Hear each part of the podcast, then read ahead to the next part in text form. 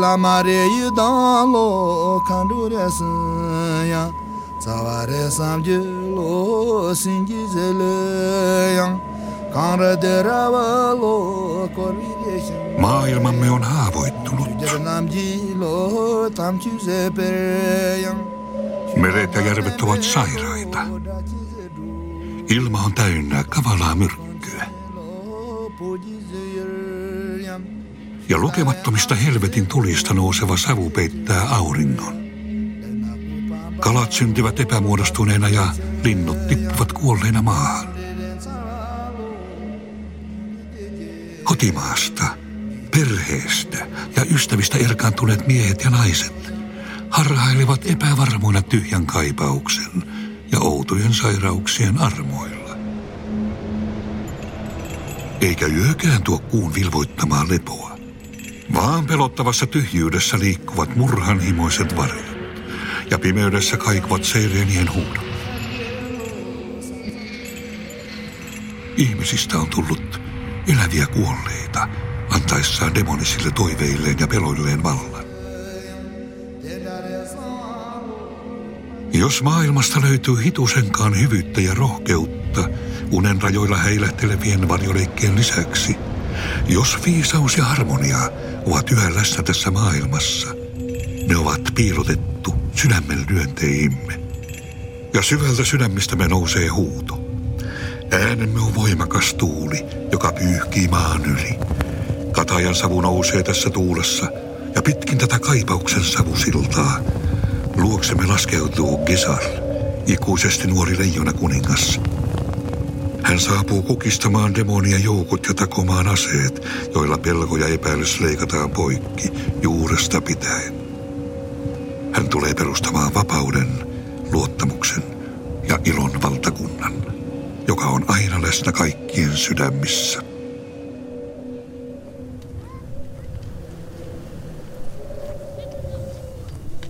Uskonnon viholliset ovat syösseet Tiibetin pimeyteen.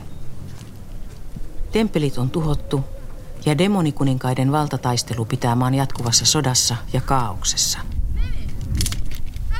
Yli miljoona säkeinen Gesar Epos kertoo tiibettiläisten sankarikuninkaasta, joka tulee tuhoamaan demonikuninkaat ja luomaan sotakampanjoillaan valaistuneen suurvaltakunnan.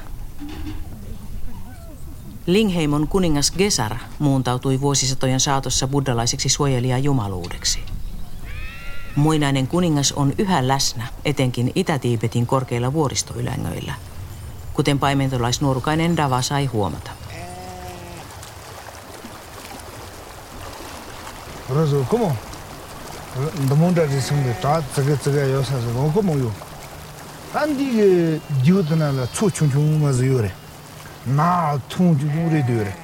Taisin olla silloin 17. Ylitin tämän joen hevoslauman kanssa, jota olin paimentamassa läheiseen laaksoon. Tuolla vuoren luona on pieni järvi, jonne pysähdyin lepäämään.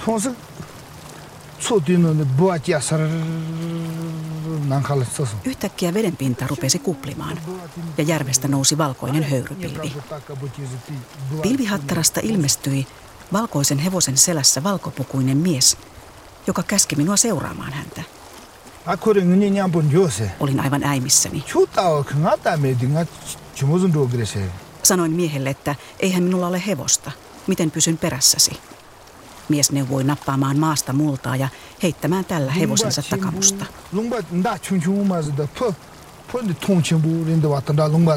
Osuttuani hevoseen tajusin yhtäkkiä olevani hevosen selässä. Ratsastettuamme aikamme edessä avautui kaunis kukkiva laakso, jonka läpi virtasi lähteistä pulppuavia puroja. Laakson yläpäässä oli valtava armeija leiri täynnä telttoja.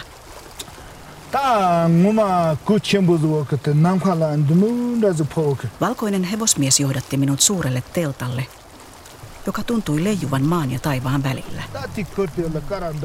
Sisällä kultaisella valtaistuimella istui majesteettisen näköinen mies, joka oli pukeutunut häikäisevään keltaiseen kaapuun. Turkoosi hatun alta lainehtivat pitkät hiukset ja korvissa roikkuivat simpukkakorut. Miehellä oli pitkät mustat viikset. Valkoinen ratsastaja kertoi minulle, että seisoimme itsensä kuningas Gesarin edessä.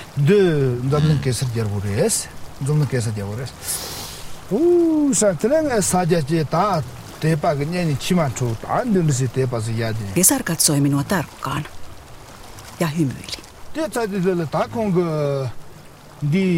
Laitoin käteni rukousasentoon ja kyyneleet virtasivat pitkin poskiani. Gesar ei vieläkään sanonut mitään. Heitti vain ohranjyviä päälleni.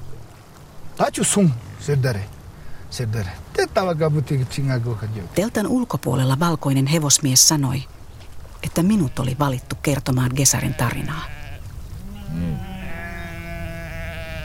Saatuaan useita samankaltaisia näkyjä, syrjäseutujen lukutaidottomasta paimenpojasta alkoi tulvia tuhansittain täydellisesti muodostuneita eepoksen säkeitä. Ja Davasta tuli kuuluisa kesarlaulaja. Samanlaisia tapauksia tavataan ympäri Tiibetin. Kuten Dava, runonlaulajat ovat tyypillisesti lukutaidottomia paimentolaisia, jotka saavat kyvyn kertoa valtavia määriä kirjallisia kesarsäkeitä unen, oudon sairauden tai näkyjen kautta – jossa epoksen hahmot ilmestyvät tulevalle runonlaulajalle. Toisistaan riippumattomat runonlaulajat kertovat kaikki pääpiirteiltään samaa tarua.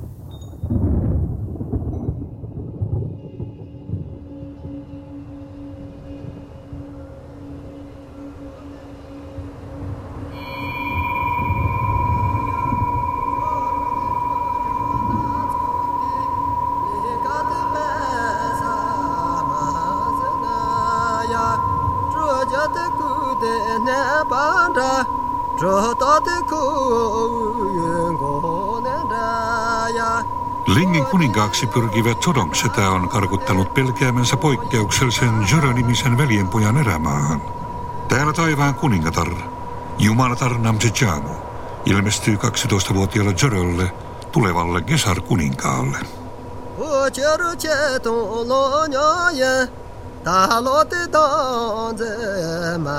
Jumalatar taitteli sateenkaaren teltan muotoon, astui sisään ja laskeutui valoteltassaan alas erämaahan, jonne nuori poika oli karkotettu. Kunnia-arvoinen Jumalten poika, Jumalatar virkkoi, taivaallisessa maailmassa, missä asuit edellisessä elämässäsi, Tiibetin suojeluspyhimys, Padma Sambhava, pyysi sinua syntymään ihmisten maailmaan. Padmasambhava antoi sinulle tärkeän tehtävän tuhota demonit, jotka täällä häiritsevät olioiden onnea. Olet viettänyt jo kolme vuotta toimettomana surkeissa olosuhteissa maanpaossa. Näin ei saa jatkua. Muista, mistä tulet ja miksi alun perin synnyit tänne ihmisten maailmaan.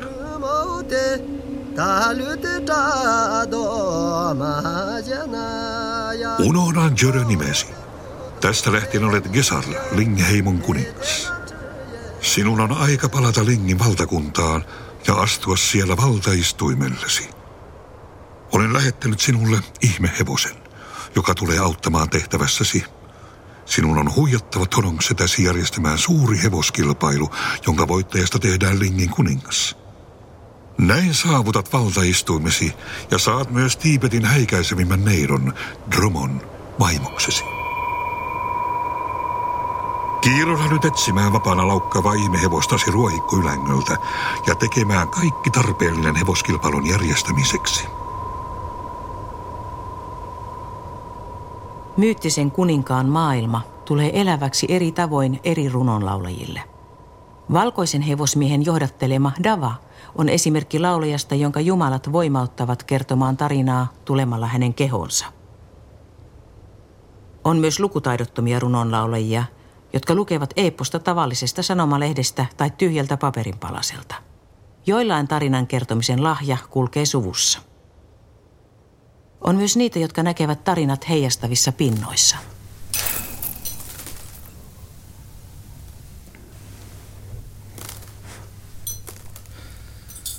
तब तक छाल की छाप परवाज का so the मख्त की जिसका अब तक गलब चा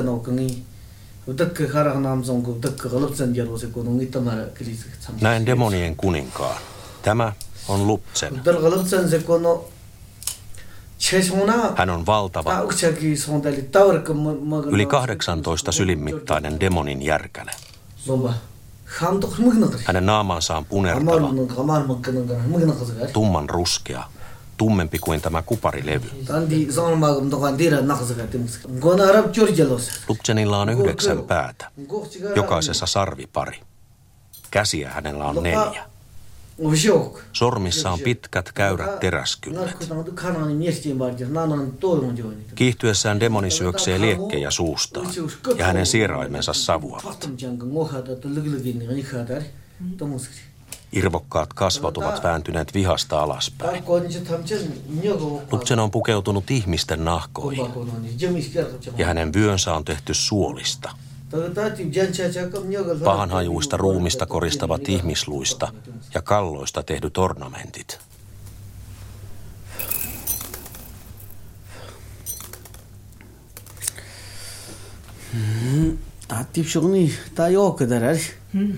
Lama Zedrup heittelee värikkäitä hiekanjyviä pieneen kiilotettuun kuparilevyyn. Zedrup on harvinaislaatuinen bardi, joka näkee kesarin maailman peilistä.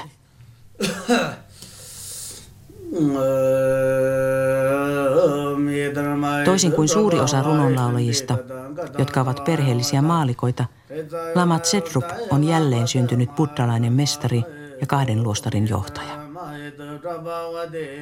Lama tarkoittaakin Tiibetin kielellä gurua. Buddhalainen peilitekniikka, jota korkea-arvoinen munkki tässä käyttää, on nimeltään Dra.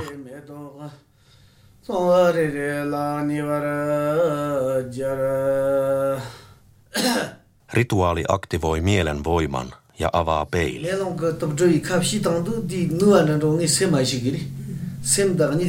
Silmäni ja mieleni kytkeytyvät yhteen, jolloin kykenen näkemään Eepoksen maailman peilissä.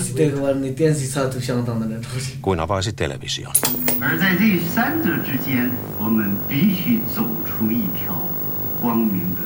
We must accomplish the three tasks all at the same time in order to ensure a bright future for the Chinese economy.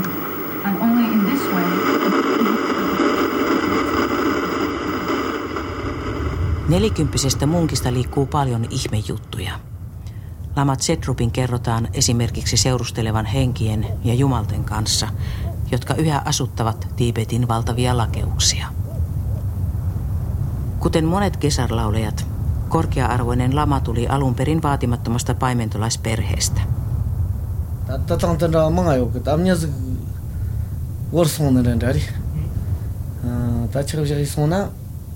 Pystyin pienestä pitäen näkemään kadoksissa olevia ihmisiä. Esimerkiksi kun olin kahdeksan, odottelimme isää takaisin paimenesta talvi Ulkona raivosi lumimyrsky, eikä isä ollut palannut kotiteltaalle vielä pimeänkään tullut. Kaikki pelkäsivät, että hän oli palentunut. Meidät lapset laitettiin nukkumaan. Kun katselin siitä teltan kattoa, näin isän tarpomassa kotiin karitsa sylissään. Mustapäinen lammas oli synnyttänyt, mikä oli viivästyttänyt isää. Näkyni osoittautui todeksi. Myöhemmin pääsin kouluun. Kun olin 11, korkearvoiset lamat tulivat kutsumaan minua luostariin.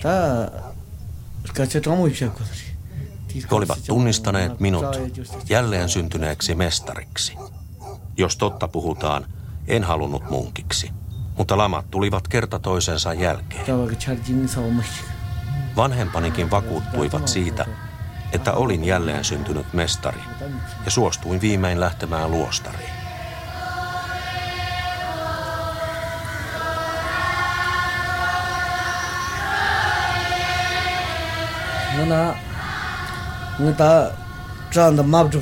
Luostarissa annettiin opeteltavaksi tekstejä,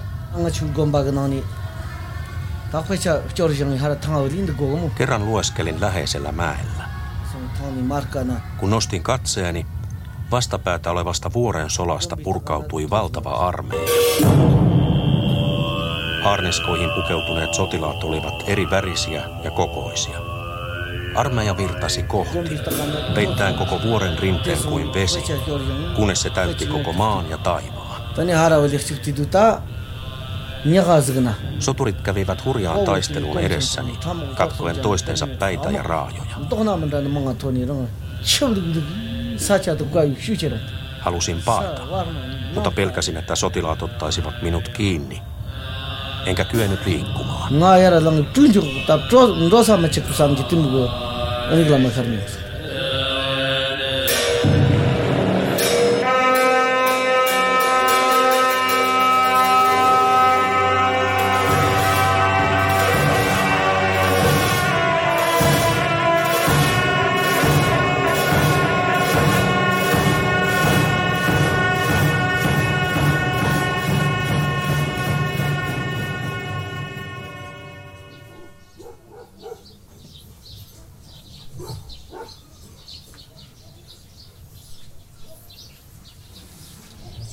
Kesar jarwo sejen da na ko ngune re ku din thok da ni kesar jarwo da jikti mug yola mui shatha se zo su ba kesar jarwo Gesar tuli meidän maailmaan ihmisen hahmossa.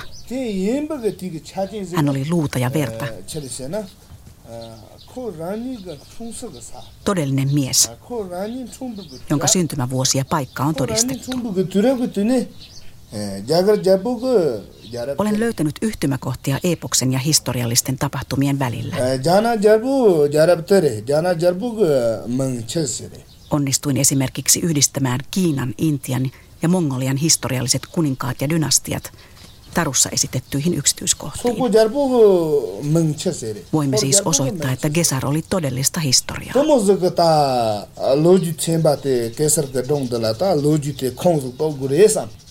Monet kesartutkijat ovat yhtä mieltä Davan kanssa siitä, että Eipos pohjautuu todellisiin tapahtumiin. Uskotaan, että tarujen takana on karismaattinen heimokuningas, joka hallitsi mahdollisesti tuhatluvulla Itä-Tiibetissä. Golokin ruohikkoylänkö, jonka kautta keltainen joki virtaa, on Tarun tärkeimpiä tapahtumapaikkoja. Myös peililama Zedrup on Golok-alueelta kotoisin.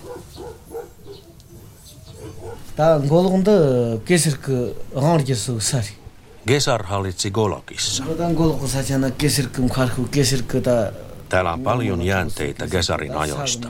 Esimerkiksi hänen linnoituksensa raunio sekä lohkareita ja muita maamerkkejä, jotka on nimetty kuninkaan tai hänen sotureidensa mukaan.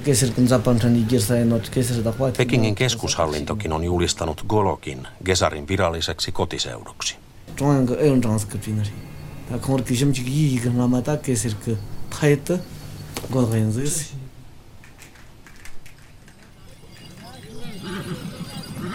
Golokin ruohikkoylängöltä kohoaa myös Kesarin Animatsen vuori jonka sanotaan kätkevän kuninkaan aseita ja tajanomaisia aarteita.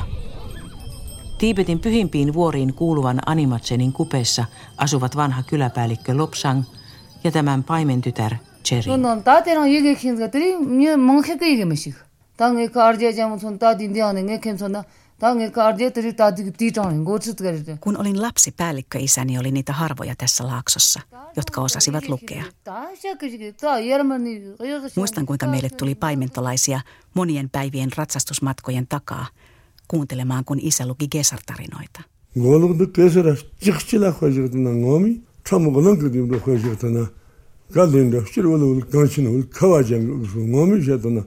on meidän kuninkaamme ja Tiibetin jumalainen pelastaja.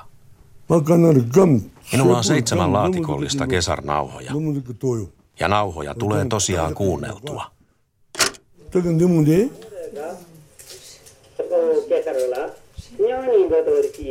tama,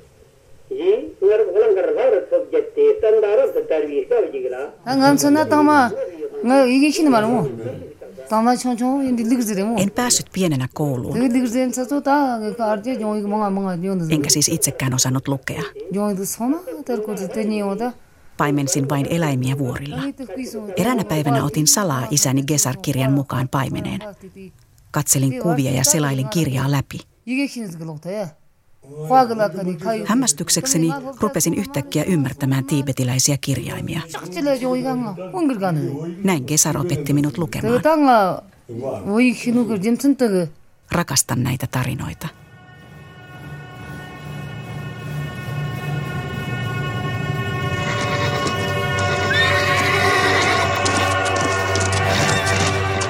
Kesarin vehkeilevät Honomsetä on järjestänyt ringin miehille suuren hevoskilpailun. Voittaja saa valtakunnan kruunun sekä vaimoksi Tiibetin kauneimman neidon, Romon. Valtaa ja nuorta neitoa hamuava Todong uskoo voittamansa kilpailun helposti.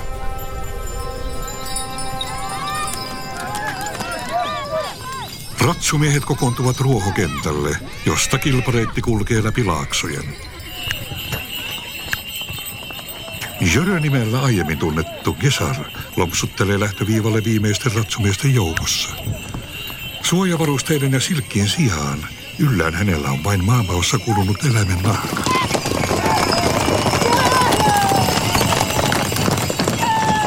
Nai proche mago lan dea me ki sewa to teka donse nye jogo jiso lupale.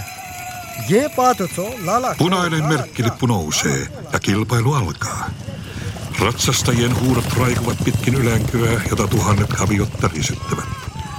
Kesarin sydän sykkii viileänä kuin ylängön lähde, ja hän pitää tiukasti kiinni valkosuisen ihmehevosensa ohjaksista.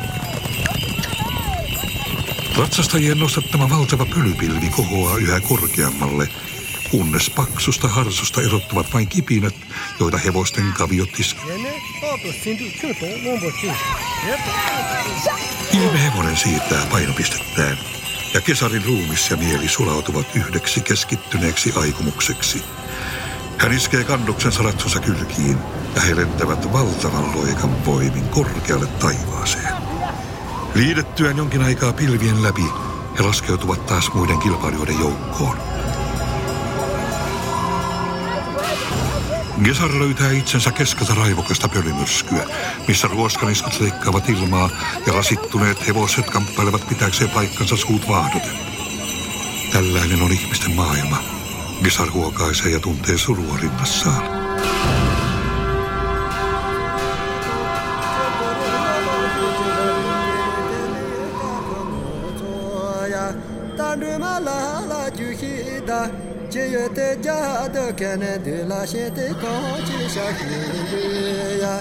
Gesar kannustaa ihmeratsuaan eteenpäin, ja he hyppäävät kilpamiesten kärkeen yhdellä valtavalla loikalla. Rinnalla ponnistelee enää vallanhimoinen Doroksetä.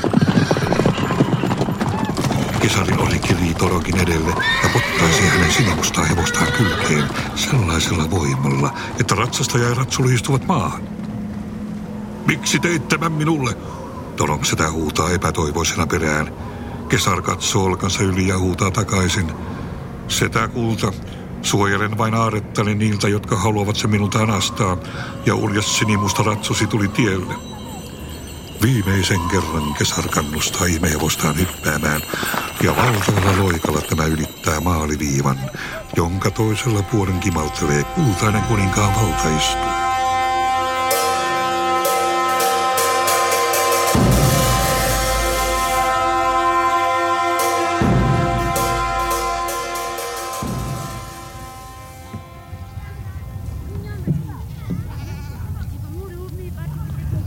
Golok-alueelta löytyy myös Derveheimon kylä. Täällä kaikki ovat runonlaulajia. Jokainen vaan kertoo tarua eri eeposhahmon vinkkelistä. Kaikki kyläläiset kokevat nimittäin olevansa jälleen syntyneitä kesartarinan hahmoja.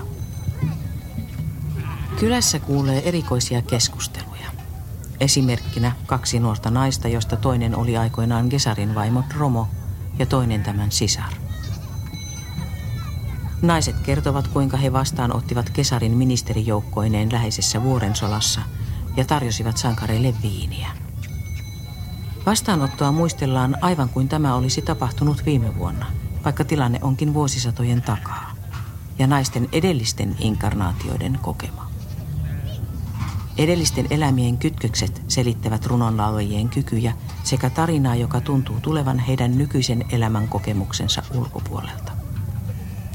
Myös Lama Zedrupille on vähitellen valjennut, Kuka kesarin aikalainen hän on ollut?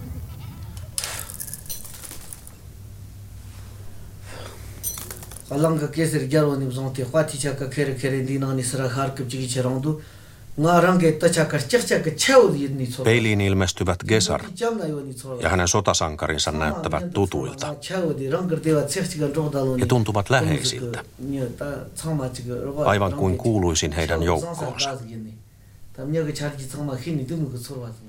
Näin peilistä, että olin Horvaltakunnan sankari nimeltä Tangtse Judru.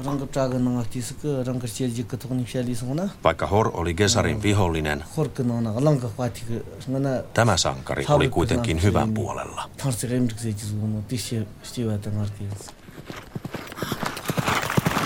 Davalla oli alun perin vaatimattomampi käsitys edellisen elämänsä yhteydestä Gesariin. Dava uumoili ollensa vain mato tai hyönteinen, jonka Gesarin hevosen kavio aikoinaan polki maan rakoon. Näkyjen paljastukset sekä erikoinen syntymämerkki viittaavat kuitenkin hieman korkeamman tason yhteyteen. Tänään chuttaren darhisik siis.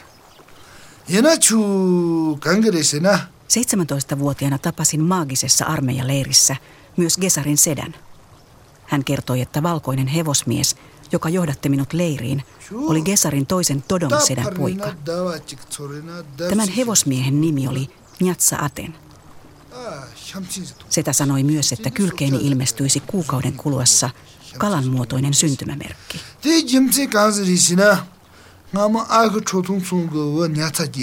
Miksi? Kun Njatsa Aten syntyi, kukaan ei kyennyt keksimään hänelle sopivaa nimeä. Eivät niin astrologit kuin lamatkaan. Pojan synnyinpäivänä läheisestä joesta loikkasi suuri kala kohti taivasta. Poika sai tästä nimekseen Njatsa. Ja kun tarkoittaa kalaa. Näin sain ymmärtää, että olin valkoisen hevosmiehen sielu. Tandi zumbu pai, jaga tripchin jachigan zumbu pai kivares. Nda zumbu parisi. Ti chu lamtung lamna chi chu chi indogres. Noin kuukausi näyn jälkeen Davalle ilmestyi kalaa muistuttava syntymämerkki kylkeen, joka on yhä nähtävissä. Kesarlahja ei ole vain mielen vapaata liitoa, vaan kyseessä on ilmiö, joka on vahvasti kytkeytynyt ruumiiseen. Ah, juuri, te, te Kehossamme kulkevat hienosyiset energiakanavat. Kun esitän tarinaa, Gesar tulee kanaviini. Kertoessani raivokasta tarinaa, en havaitse enää ympäristöä. Olen täysin Gesarin maailmassa. Minua on jopa pistelty neuloilla, kun olen tässä tilassa. En tunne mitään, vaikka minua viiltäisi veitsellä. Myös Lama Zetrupin peilitekniikka on kehosta riippuvainen.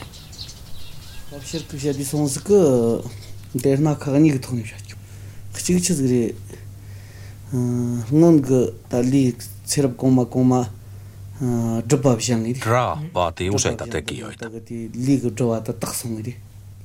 Ensinnäkin ruumiin tukoksia ja esteitä on pitänyt puhdistaa meditaatioharjoitusten kautta jo useiden elämien ajan. Toiseksi harjoittajalla on oltava erityisiä elementtejä nykyisen ruumiinsa silmähermostossa. Kun tällaisilla draasilmilla katsoo peiliin, siinä on mahdollista nähdä mennyt ja tuleva.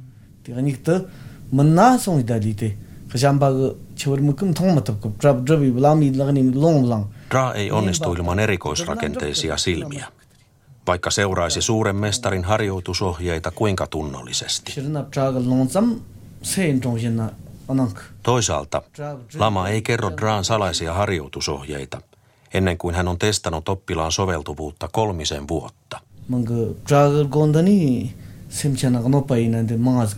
Tekniikkaa voi nimittäin käyttää väärin itsekkäisiin tarkoituksiin. Voisin esimerkiksi Draan kautta nähdä, kuka on vahingoittanut minua ja saattaisin sitten hautoa heille kostoa.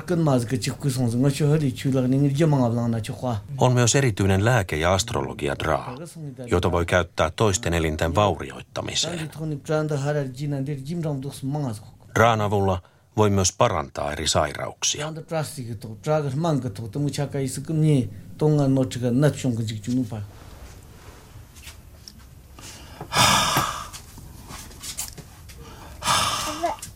Myös Dava tunnetaan kesätarinoinnin lisäksi parannuskyvyistään. Parantajana hän on toiminut teini-iän näystään asti. Davan mukaan myös tämä lahja tulee suoraan itseltään Gesarilta. Tuntuuko kipua sydämen ja olkapäiden seuduilla? Entä tunnottomuutta? Kaulaan koskee. Vaikea sulkea silmät ja oikea poski on pahasti turvautunut. Tällä puolella?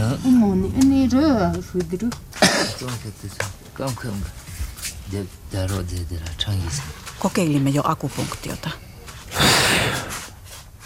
Väitteitä runonlaulajien kyvyistä on vaikea sovittaa yhteen länsimaisen luonnontieteellisen maailmankuvan kanssa. Perinteisestä tiibettiläisestä näkökulmasta kyseessä ovat kuitenkin täysin luonnolliset ilmiöt, kuten Lama Zedrup huomauttaa.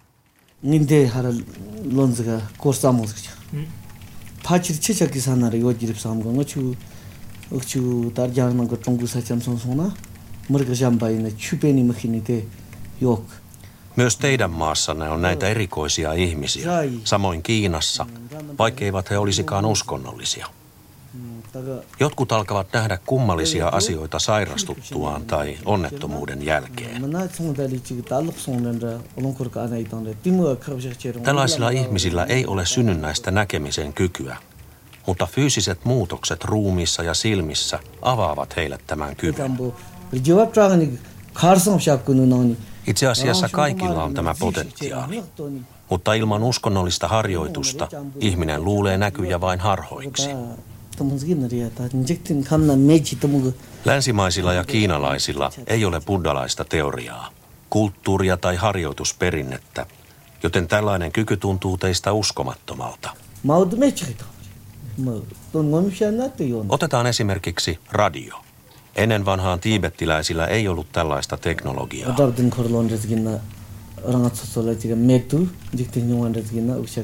He eivät voineet siis uskoa, että on mahdollista kuulla jonkun ääni, joka on samaan aikaan jossain kaukana muualla. Sama pätee tällaiseen näkemiseen. Jos ei tunne kulttuuria, asiaan on vaikea uskoa.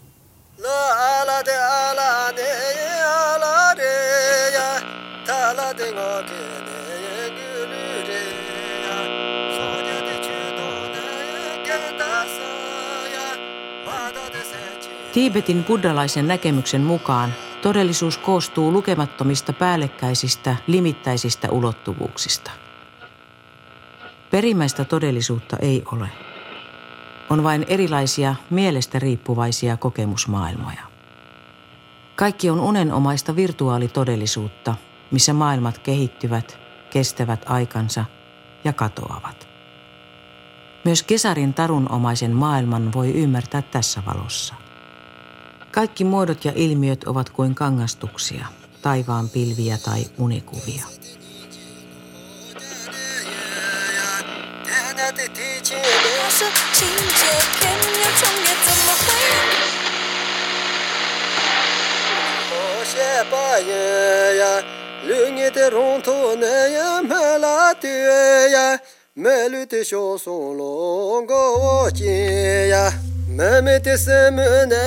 Katkaistuaan Luptsen demonikuninkaan yhdeksän kauhistuttavaa päätä, Kesar esittää tapetulle demonille laulun, joka ohjaa tämän tietoisuuden näkemään kaikki ilmiöt illuusiona, mielen luomena projektioina.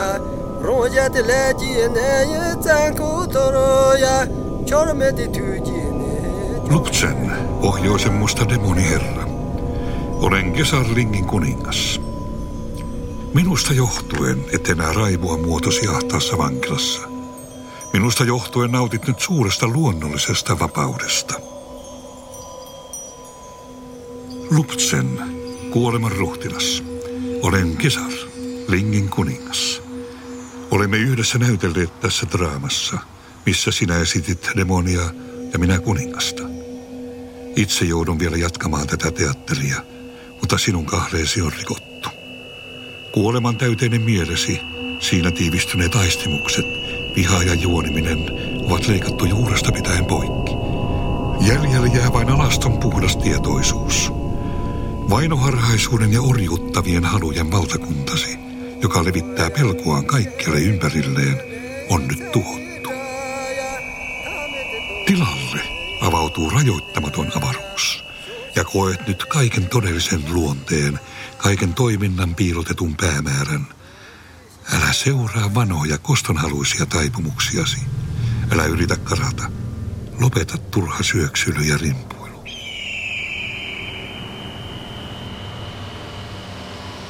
Vaikka edessäsi välkkyvät kuvat vaikuttaisivat kuinka eläviltä, tiedä, että nämä ovat vain heijastuksia suuressa mielenpeilissä. Älä takerru näihin olemassaolon kangastuksiin. Kaikki avautuu häikäisevään mittaamattomaan vapauteen. Avaa sydämesi, Luptsen. Älä pelkää.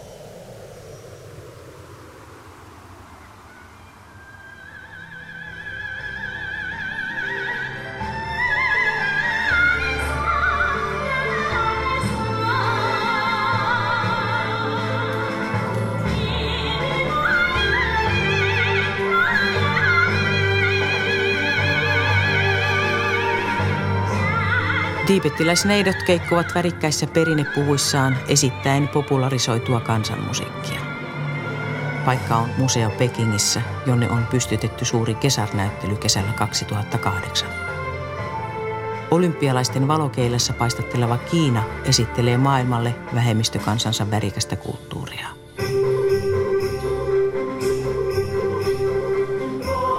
Kesarista on tehty tiipetiläisen kulttuurin arvostuksen näytöskappale. Kansantasavalta on tukenut eepposperinnettä avokätisesti, ja tämä on julistettu Kiinan viralliseksi kulttuuriperinnöksi.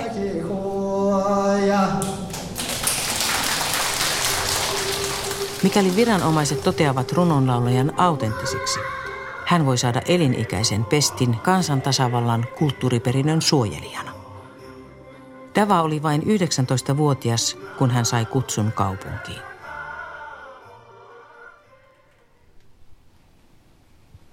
Di jini ngara shanye di akho kumu chawa. Te dan. Di ta gongshe ke ngochi zongochi tomu ngusul kesar ke Veljeni ja kotikuntani johtajat kertoivat lahjastani prefektuurin hallinnolle. Näin sain kutsun esittämään Gesar-epposta alueen pääkaupunkiin. Kurtsu Kurtsu kumsun jeb kurunko taa chimnaan kurtsu yumba lozun dawa. Yleisössä istuivat kuvernööri, varakuvernööri, henkilöstöhallinnon ja kulttuuriviraston johtajat sekä monet tutkijat. Lauloin kolme tuntia. Kaikki olivat hämmästyneitä ja vakuuttuneita siitä, että lauluni tuli todellisesta inspiraatiosta. Minulle tarjottiin heti työpaikka prefektuurin kansankulttuurivirastossa. Aloitin työni kesäkuussa 1996. Työssäni nauhoitin, editoin ja julkaisin Gesar-tarinoita. Olen osallistunut kansainvälisiin Gesar-tutkimuksen konferensseihin ja laulajien tapaamisiin.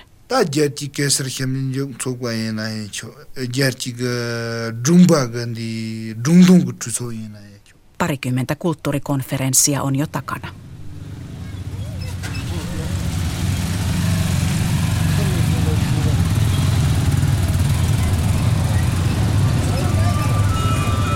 Tiibetin pääkaupungissa Lasassa asuu kuuluisa naisrunonlaulaja nimeltä Jume.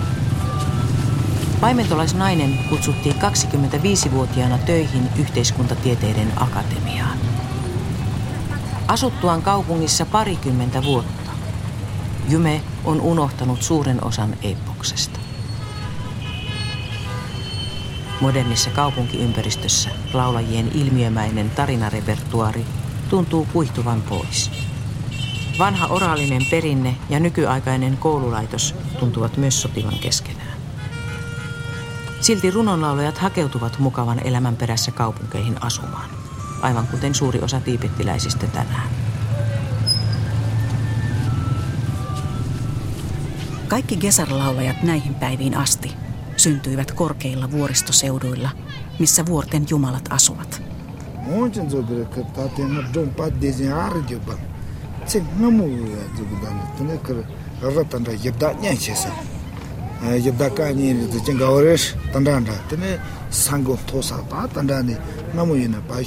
Tämäkin jokilaakso, jonka nyt täyttää kaupunki, oli ennen suotuisaa seutua – Nykyään paimentolaisalueet ovat ainoita paikkoja, mistä yhä löytyy puhdasta vuoriympäristöä ja vettä.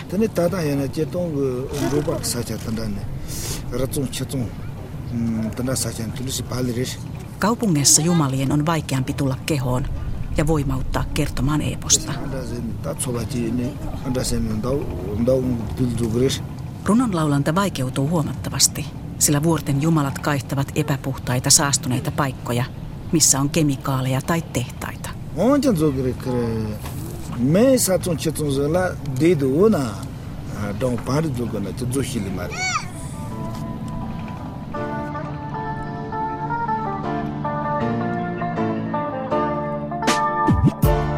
나자 거기 로시 디닝 남양 부추 나이 셈나 코르츠 스메토 나초 쉐바 다르 밀람 이양 트레싱 알릴라 중둔 제지 밤에 장류 와라 강조 강지 랑그 되미 타치 랑그 초어 랑그 개베고 옐로 드로그 삼장 율라 쇼르 타치 나랑 조엘 럼부티 미탕니 조어 생싱 오샤나 kiinan kehitystä tiibet käy läpi nopeaa modernisaatiota Uuden maailmanjärjestyksen sarastaessa edellisten sukupolvien rakastaman kuninkaan asema horjuu kansan keskuudessa.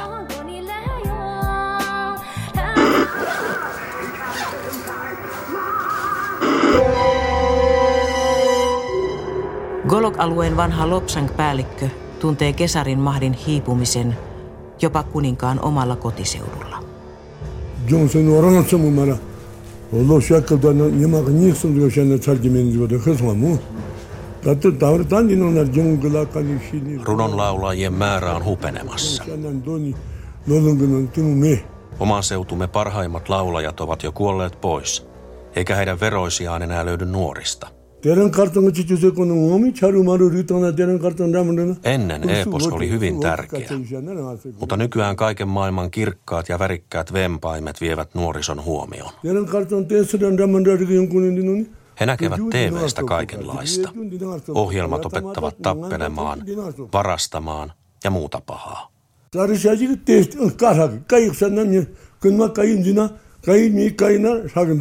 Nuoria ei enää kiinnosta Gesar tai meidän historiamme.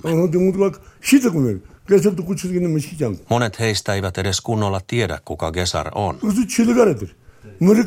Sama pätee myös uskontoomme ja kieleemme. Nykyään kaikkialla pärjää niin hyvin kiinan kielellä.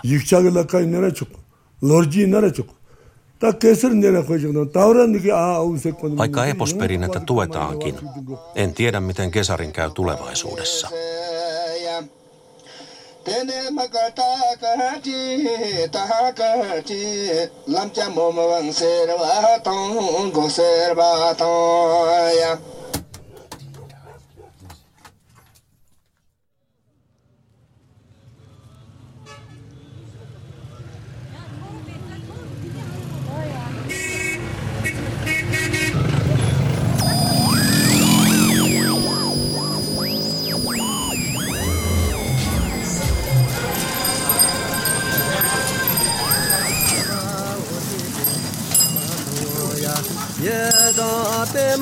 chi to ya ka do do je pa mo so this year we must skillfully handle the relationship between the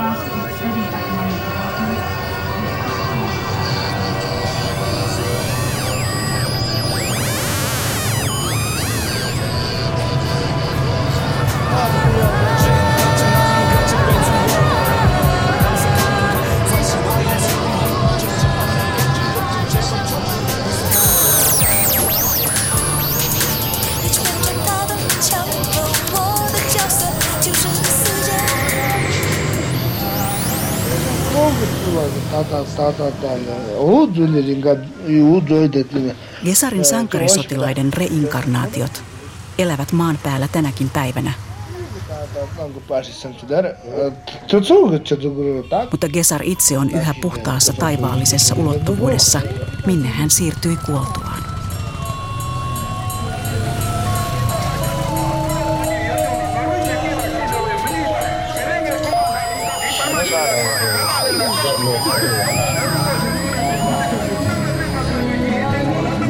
Kesirim chungni kama khunga tsir kis gamzaan nalidu, kamar kukka simchen tamchen ndargyu chetta kama khunga tsirin zaan nalidu. Gesar on valaistuneen mielen emanaatio. Tänib zonte orgin pammam chungni khtehky tamchekka naa. Kesir... Joka syntyi maailmaan kukistaakseen barbaarit ja demonien joukot.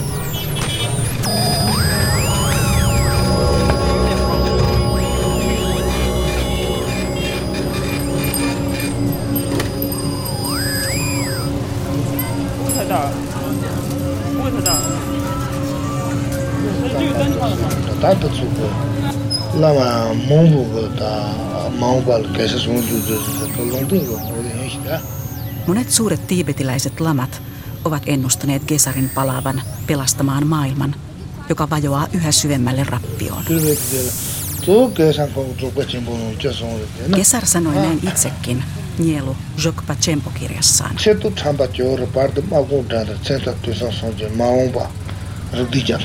Nimeni oli Chore nuoruusiässäni. Keski-iässä olin Gesar, suuri valloittaja. Vanhana minusta tuli Buddha, ja tulevaisuuden pimeinä aikoina palaan koko maailman kuninkaana, tuhoamaan kaiken pahan.